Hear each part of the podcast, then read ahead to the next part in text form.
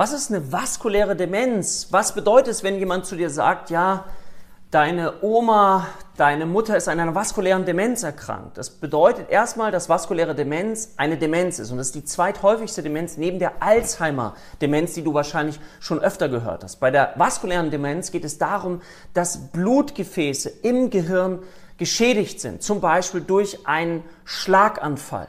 Ja? Und was wird dort beeinträchtigt sein. Ja, die Sprache ist beeinträchtigt, stell dir einen Schlaganfall vor, das Gedächtnis ist beeinträchtigt, ähm, das Denken ist beeinträchtigt, die körperlichen Fähigkeiten können beeinträchtigt sein. All das kann eben bei einer vaskulären Demenz vorkommen. Und das Wichtige dabei ist, dass die Patienten bzw. gerade die Angehörigen ausreichend aufgeklärt werden über diese Form der Demenz. Es muss die Grundursache behoben werden, damit auch diese Symptome nach und nach möglicherweise wieder verschwinden können.